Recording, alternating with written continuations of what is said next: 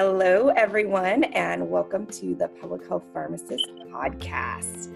I have the honor and privilege of bringing an amazing colleague all the way from Florida to discuss uh, a little bit about what's going on in her state, as well as we'll touch a little bit on um, caring for those with a positive HIV status, um, because that's um, actually both of our backgrounds. And then we'll talk a little bit about um, why things are different um, in our current global pandemic. So I will go ahead and let um, Cassandra go ahead and introduce herself. Um, she's got all kinds of accolades that she can let us know about, uh, and then we'll get right into the good stuff. All right, without further ado, Dr. Esperant. Thank you, Christina. Thanks for that amazing introduction. So, my name is Cassandra Esperant. I'm an HIV clinical pharmacist. I happen to work for the AIDS Healthcare Foundation with the focus on prevention. So, as we all know, we've been going through this pandemic for a few weeks now, this COVID 19, and a lot has changed in the practice of pharmacy. So, what we're doing at our clinic specifically is that every time we come into work, every day we check each other's temperatures to make sure we don't have a temperature and we make sure that we're wearing our masks. But the challenge is to, you know, try to stay six feet away from each other. But, you know, in a pharmacy setting, possibly the best we could do is about three feet. Mm-hmm. Yeah, so that's really interesting. So, I have a former student of mine who actually reached out to me um, because they were having difficulty getting PPE. So like their management was basically saying like you guys don't need to wear masks, like you you know you don't need all these supplies and so we have a task force that we actually came up with here in Las Vegas that's um, helping to donate cloth masks. Um, obviously, it's not the best option. Um, but in lieu of not being able to have PPE, this is kind of another extra added layer of protection on top of, you know, the enhanced hand hand hygiene and wiping down frequently and high touch surfaces.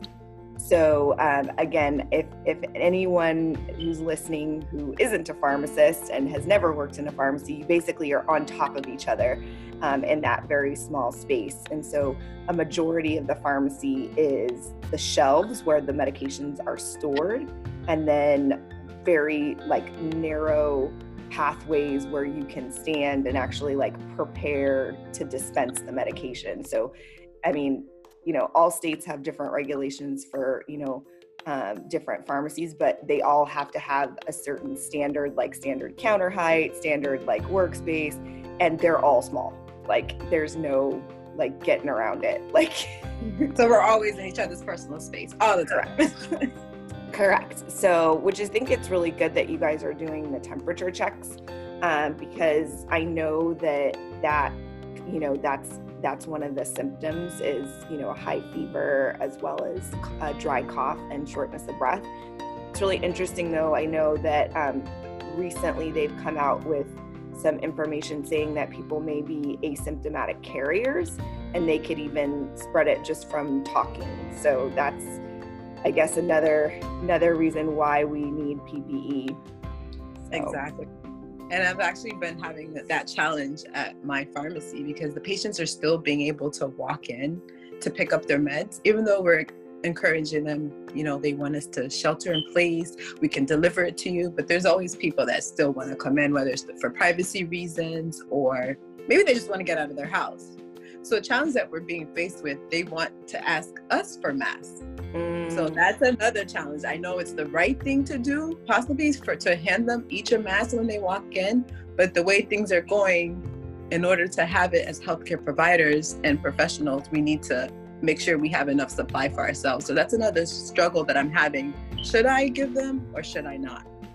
So that's yeah, our conversation. That's, that's a really hard decision, and I think I think we're all struggling with that because there's a fine line between you know like you know the altruistic side because obviously we work and care for a vulnerable patient population. Those who have a positive status or those who are at high risk for becoming hiv positive. So i think that we, we all struggle with you know like what's best for the patient in addition to what's best for the community. Because if you know i always talk about like public health being the health of the many versus the health of the one. So like if i treat one person's you know chronic medical condition say it's you know their high blood pressure. It's only going to help that one person versus if i treat somebody's hiv like that's going to help the entire community and get the community viral load down right? Or if i give somebody prep then you know which is pre-exposure prophylaxis then i'm going to help everyone in the community not you know to to potentially um, increase the the transmission rates of hiv so i think we all struggle with that but i think when it comes down to it your personal safety needs to be number one. And so if it's a point of your personal safety um, you can't help any more patients if you get sick and can't come to work. Exactly so i think you know especially right now because we're all in this together like this isn't just like something that's regional that just happened to like one part of the country. Like this is happening to the collective like it's happening to the entire planet so i think everybody understands the limitations that we're under. So i don't think anybody's going to be upset if they you know if you tell them hey i'm sorry i can't provide you with a mask uh, but you know i will be wearing one for my own protection. And if we can at least try to like have this you know six feet separation this isn't because of my you know dislike or you know not wanting to help you exactly. for my personal safety because i want to be able to show up to work and be here to help you tomorrow you know i think if you look at it that way um, it, it makes it a little less of an ethical decision because right you have to take care of yourself first and foremost. Or we can even bring up the delivery conversation again, like, you know, mm-hmm. let's protect each other. Because yeah, because you guys don't have a drive-through, right? It's a closed system because it's a cl- it's a clinic setting, right? Do you want to exactly. talk a little bit more about like how your guys' setup is? Because I think it's a little interesting. Because um, I don't know how many people actually know um, about how AHF works. Um, so you guys actually have a really unique setup. So I don't know if you want to talk about that a little bit and sort of your collaboration with the public health department too. Yeah, definitely. So I work for AHF, which is a NGO, a non-governmental organization. We're in 43 different countries. So we support, you know, the the healthcare in 43 countries. So the pharmacy brings the revenue. And what I do is I work with Florida Broward County Health Department, which is a county in Florida, where they treat STDs for patients, for people in the community at no cost. So our providers collaborate with the Broward County Health Department and treat like STDs. So after the STDs gets treated, a lot of the patients would be the perfect candidates for PrEP. So then Absolutely. I get to the patients. Um, I have it set up to where the PrEP navigators from the Department of Health help me out with the patient assistance program. We do a little bit of clinical assessment. I get to know the patient, I consult them, and they are able to leave with their 30 day supply of PrEP. That's awesome. And, yeah. yeah. And, and we make guys, arrangements. And you guys have a provider on site too, right? Yes. We have i work with nurse practitioners. We have four pro- providers and it's easy because i'm able to have access to them call them right away make changes. Like sometimes the provider will send descovy for a female instead of truvada so i'm able to just make that change right away because you know it's easy mistake to happen.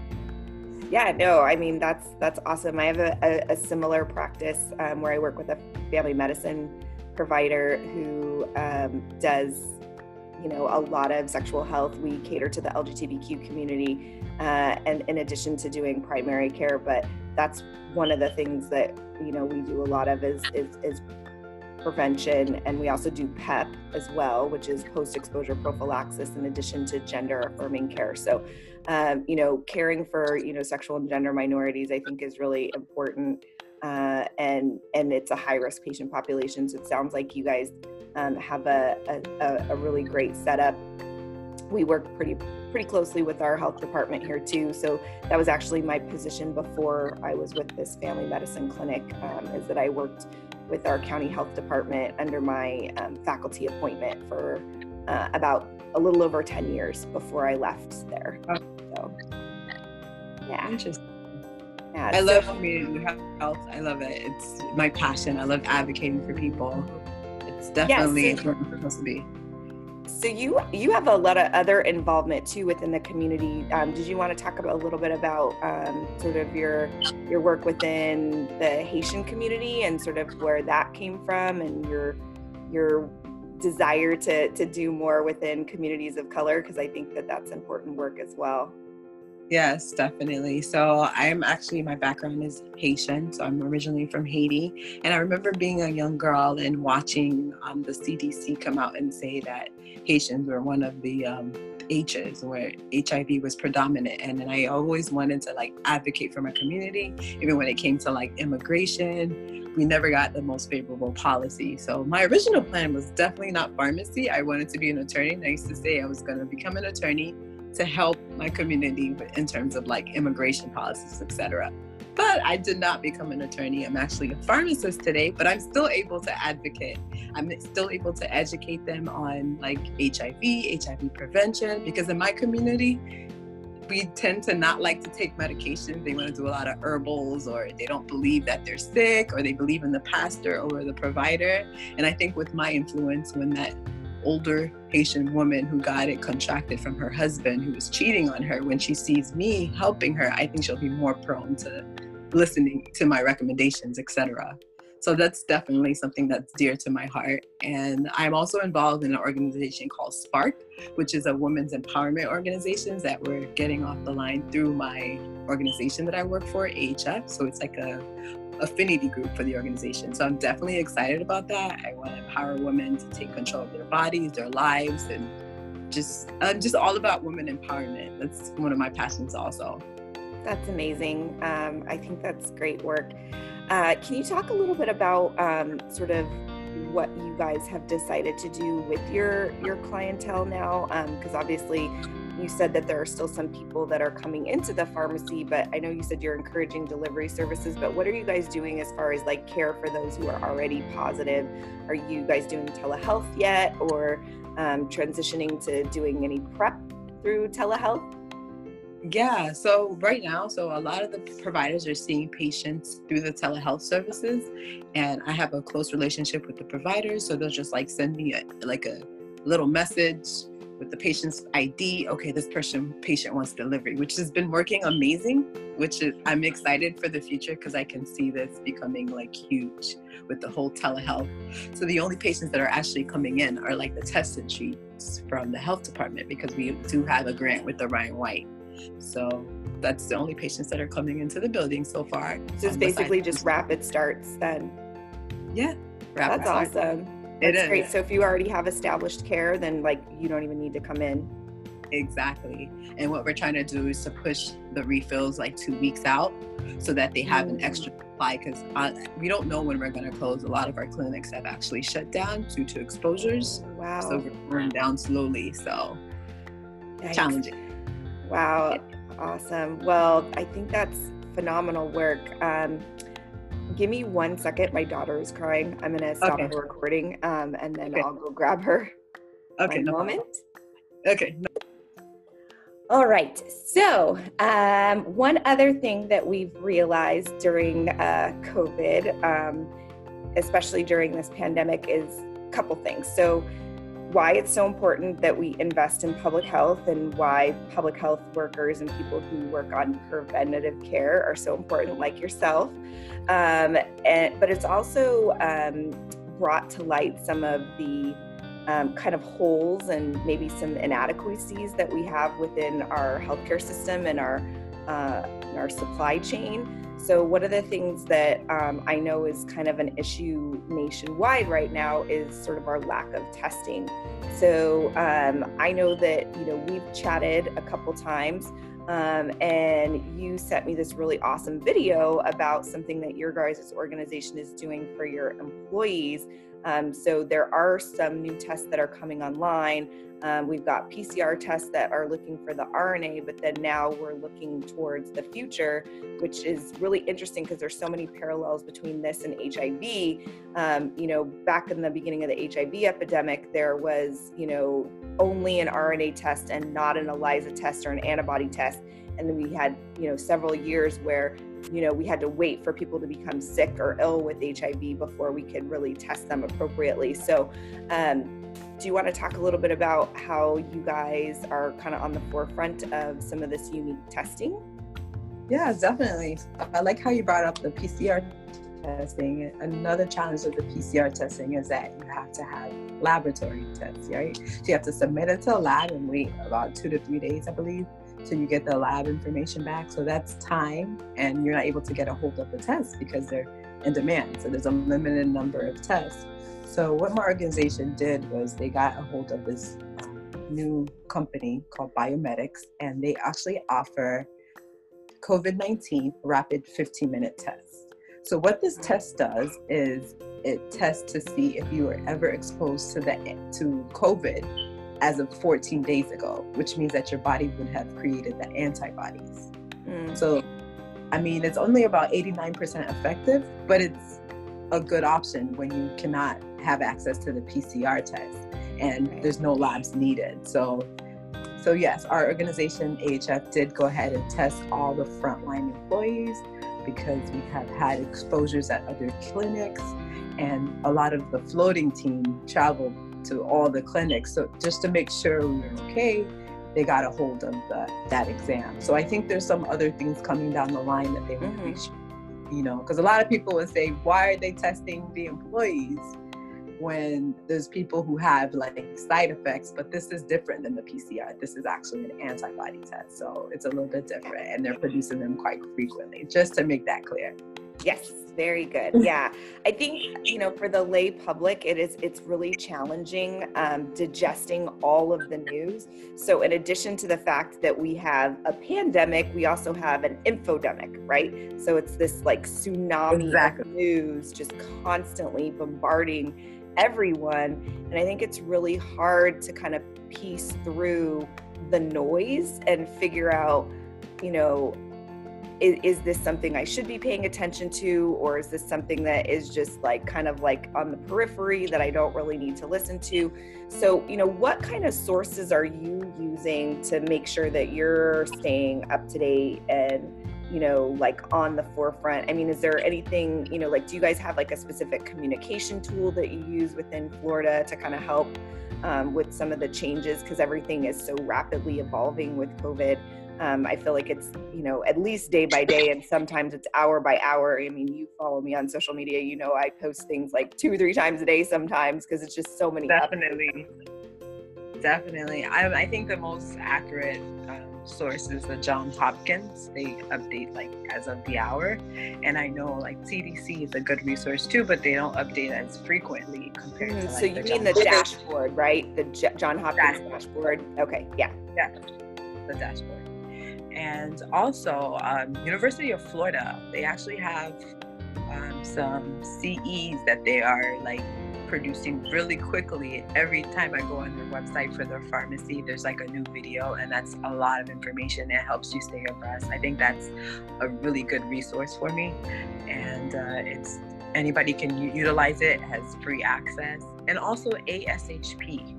They have a lot of information too, and it's all free access right now.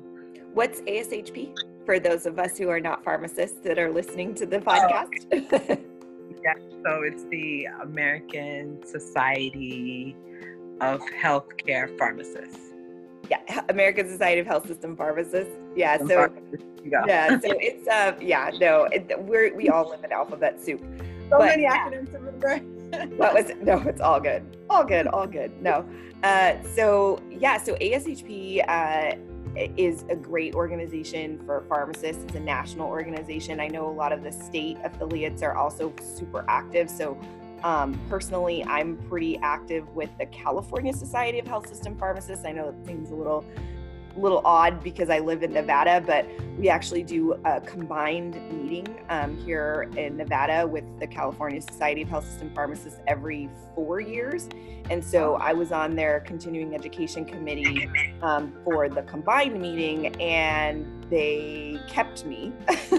so I was actually um, the continuing education chair for CPE um, a few years ago, and then they reached back out to me um, to help with the implementation of SB 159, which is the PrEP um, legislation, PEP and PrEP legislation that they passed uh, last year and is going to be implemented in July of this year, this year, allowing pharmacists to prescribe PEP and PrEP in a pharmacy without a prescription. So that's pretty awesome. Um, but now switching to COVID, they've really been on the forefront because, you know, California, just like New York and Florida, um, you know, have been super hard hit and have had lots of cases. And so they're really on the forefront of utilizing pharmacists at the level of their, you know, licensure and expertise to help with the crisis.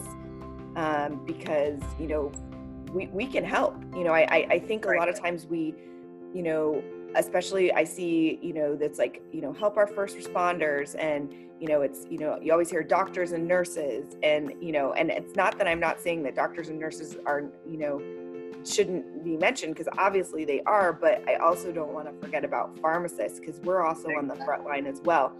And that was something that I, you know, talked about often with my students when I had them at the health district was that, you know, I would teach them about disaster preparedness and I would say, you know, as of right now, pharmacists aren't considered first responders.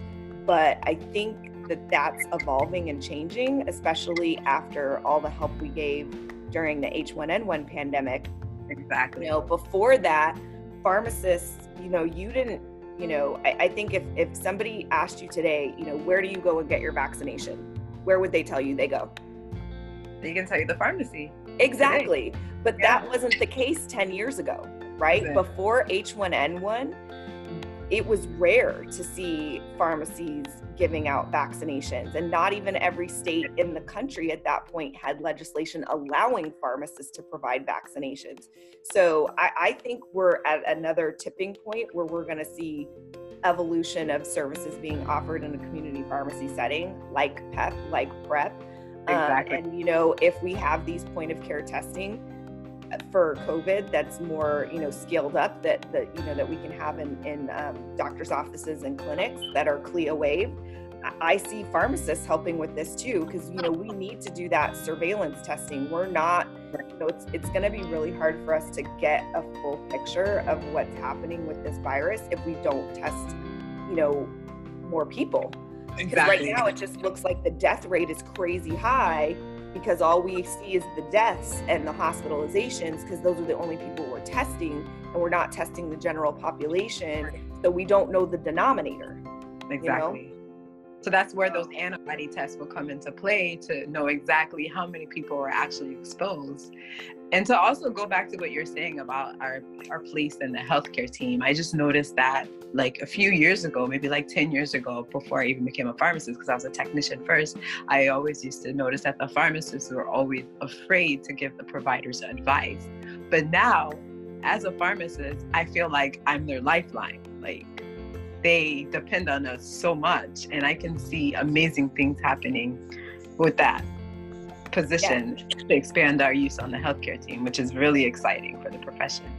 I agree. I think we're we are at the precipice of sort of this evolution of of the profession as well as how the public sees us and you know the fact that we are a resource and we can you know provide provide direct patient care um, especially if it's an established diagnosis, it's chronic medical condition. You know, let us do what we do best, which is therapeutic management. Like we're the drug experts. Let us do our job. You know, like exactly. You know, and we're already giving refills during the emergency state we're in. Yes. So Exactly. A lot of governors and a lot of states, boards of pharmacy are making those provisions to allow for pharmacists to be able to do that because we don't want to inundate the healthcare system. Because right now, the only people who should be seeking in-person care are people who need care for COVID or for, you know, emergency medical attention because they have something that requires acute care. Exactly. know? Everything else can be do- can be done remotely at this point. Even PrEP. Even PrEP, yes. Did you want to talk a little bit about some research that you've done? I know that you've looked at some best practices for some people that have already implemented uh, PrEP services uh, during, you know, during the pandemic and and doing a lot of telemedicine. Did you want to talk a little bit about that? Right. So, like, I know that um, I found out that the John Hopkins they have a teleprep program where they they consult patients for prep through like um, telehealth, and they also have the patients um, go ahead and swab and they mail in their labs so that they can. And that's definitely easy because access for prep is always a challenge to have the patients come in for their follow-ups because remember they're not sick so eh, they tend to put that on the back burner and i do feel like it should be a little bit more lax the policies like the every three months because again the patient is not positive. A lot of times they're sharing pills with their friends. So that's definitely presents a challenge. And i think the telehealth would be the best case scenario to implement a service like that. But as you know in public health because we're not charging the patients for the labs so that would be the challenge which i'm working on to try to create a protocol for my clinic to try to implement it the best we can during this pandemic because it's a need. And we're having challenge in how to keep patients in care without their labs. So that's something i'm currently working on and doing the research continuously. So hopefully one day we'll come back into an update. Yeah no I, I, think that that's great and having those best practices i think is super important.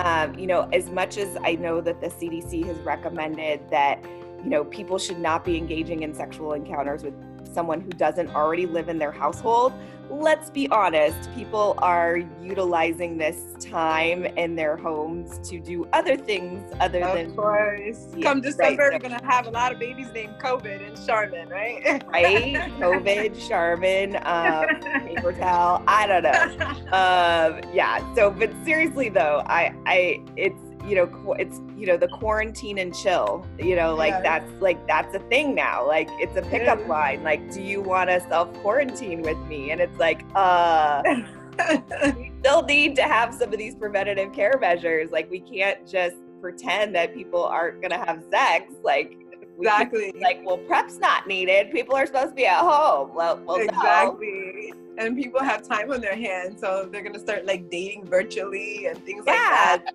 well, I mean, best practices. We talked about that too. So I had a colleague of mine uh, who reached out because um, she knows that I talk a lot about COVID. Um, I do a lot of local, you know, television news stations and stuff here. I do a lot of media contributing. And she was like, "Hey, I have a new bay. Um, is it okay if he comes over? Like, we both work from home and we both live alone." And I was like, um, no. like I, I, was like, I felt bad because I was like, no, you can't have him come over to your house. I was like, unless struggle is real.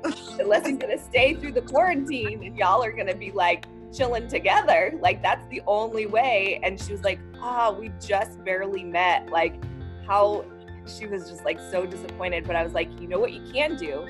I was like, you guys can video chat you can you know you can share the same meal you guys can get food delivered at the same time. We allow alcohol delivery now too um, yes i noticed that. Florida yeah, too. yep yep. Yeah you know how vegas does.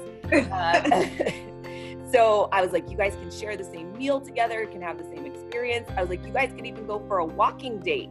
Just no holding hands and no kissing and make sure that you're at least six feet apart and I contacted her after and I was like, hey, how are things going? She's like, we went on our first walking date.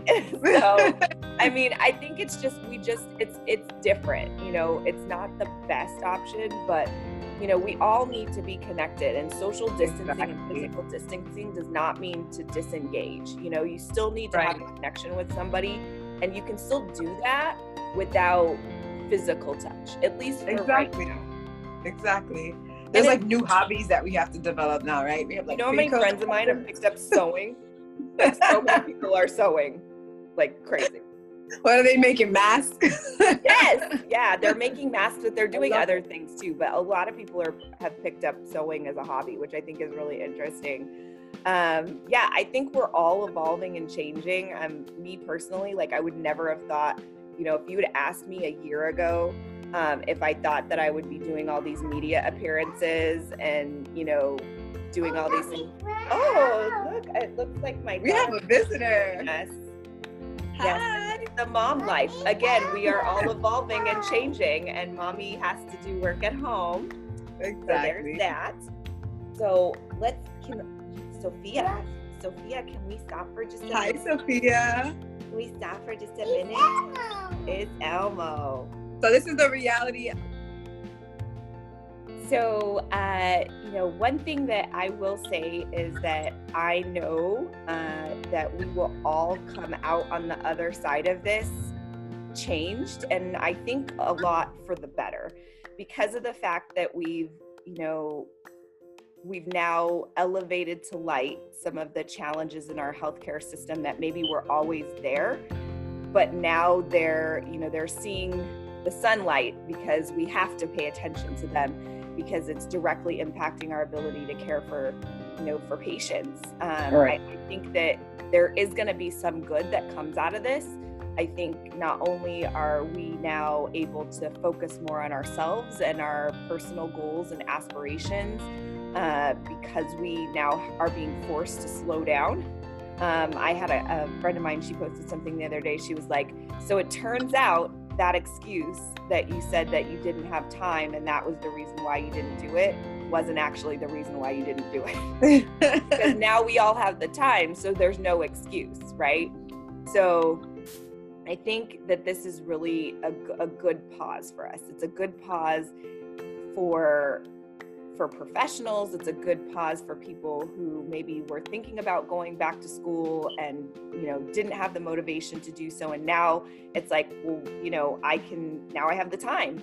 And I, you know, in addition to this being a health crisis, it's also going to be an economic crisis. And so I think this is going to really teach us to take care of others and to really focus more on vulnerable populations, which is something you and I both were doing prior to this but I think it's really bringing that to light that there are so many, you know, vulnerable patients and and just people in general that are, you know, one paycheck away from, you know, potentially living on the street. So I'm glad to see that people are helping each other and, you know, the I feel like the barter economy is now coming back now. I have a yes. friend of mine, she owns a coffee shop and she's doing everything for barter. You know, she she makes this amazing coffee and you know people are bringing her you know aged whiskey and like homemade biscuits and like it's just right. amazing. I just i feel like our humanity is is showing. I feel like yeah. it, it's it's showing.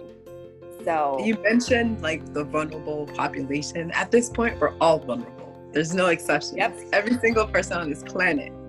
It's we are all in this together and i think that's why you see just outpouring of support and love and compassion because it's hitting everyone the same. Like we're all in this together. Like you can't say, "Oh, well, you know, COVID's not affecting me." Well, right. Where do you live? Like, right. like, you know, like that just seems nuts to me.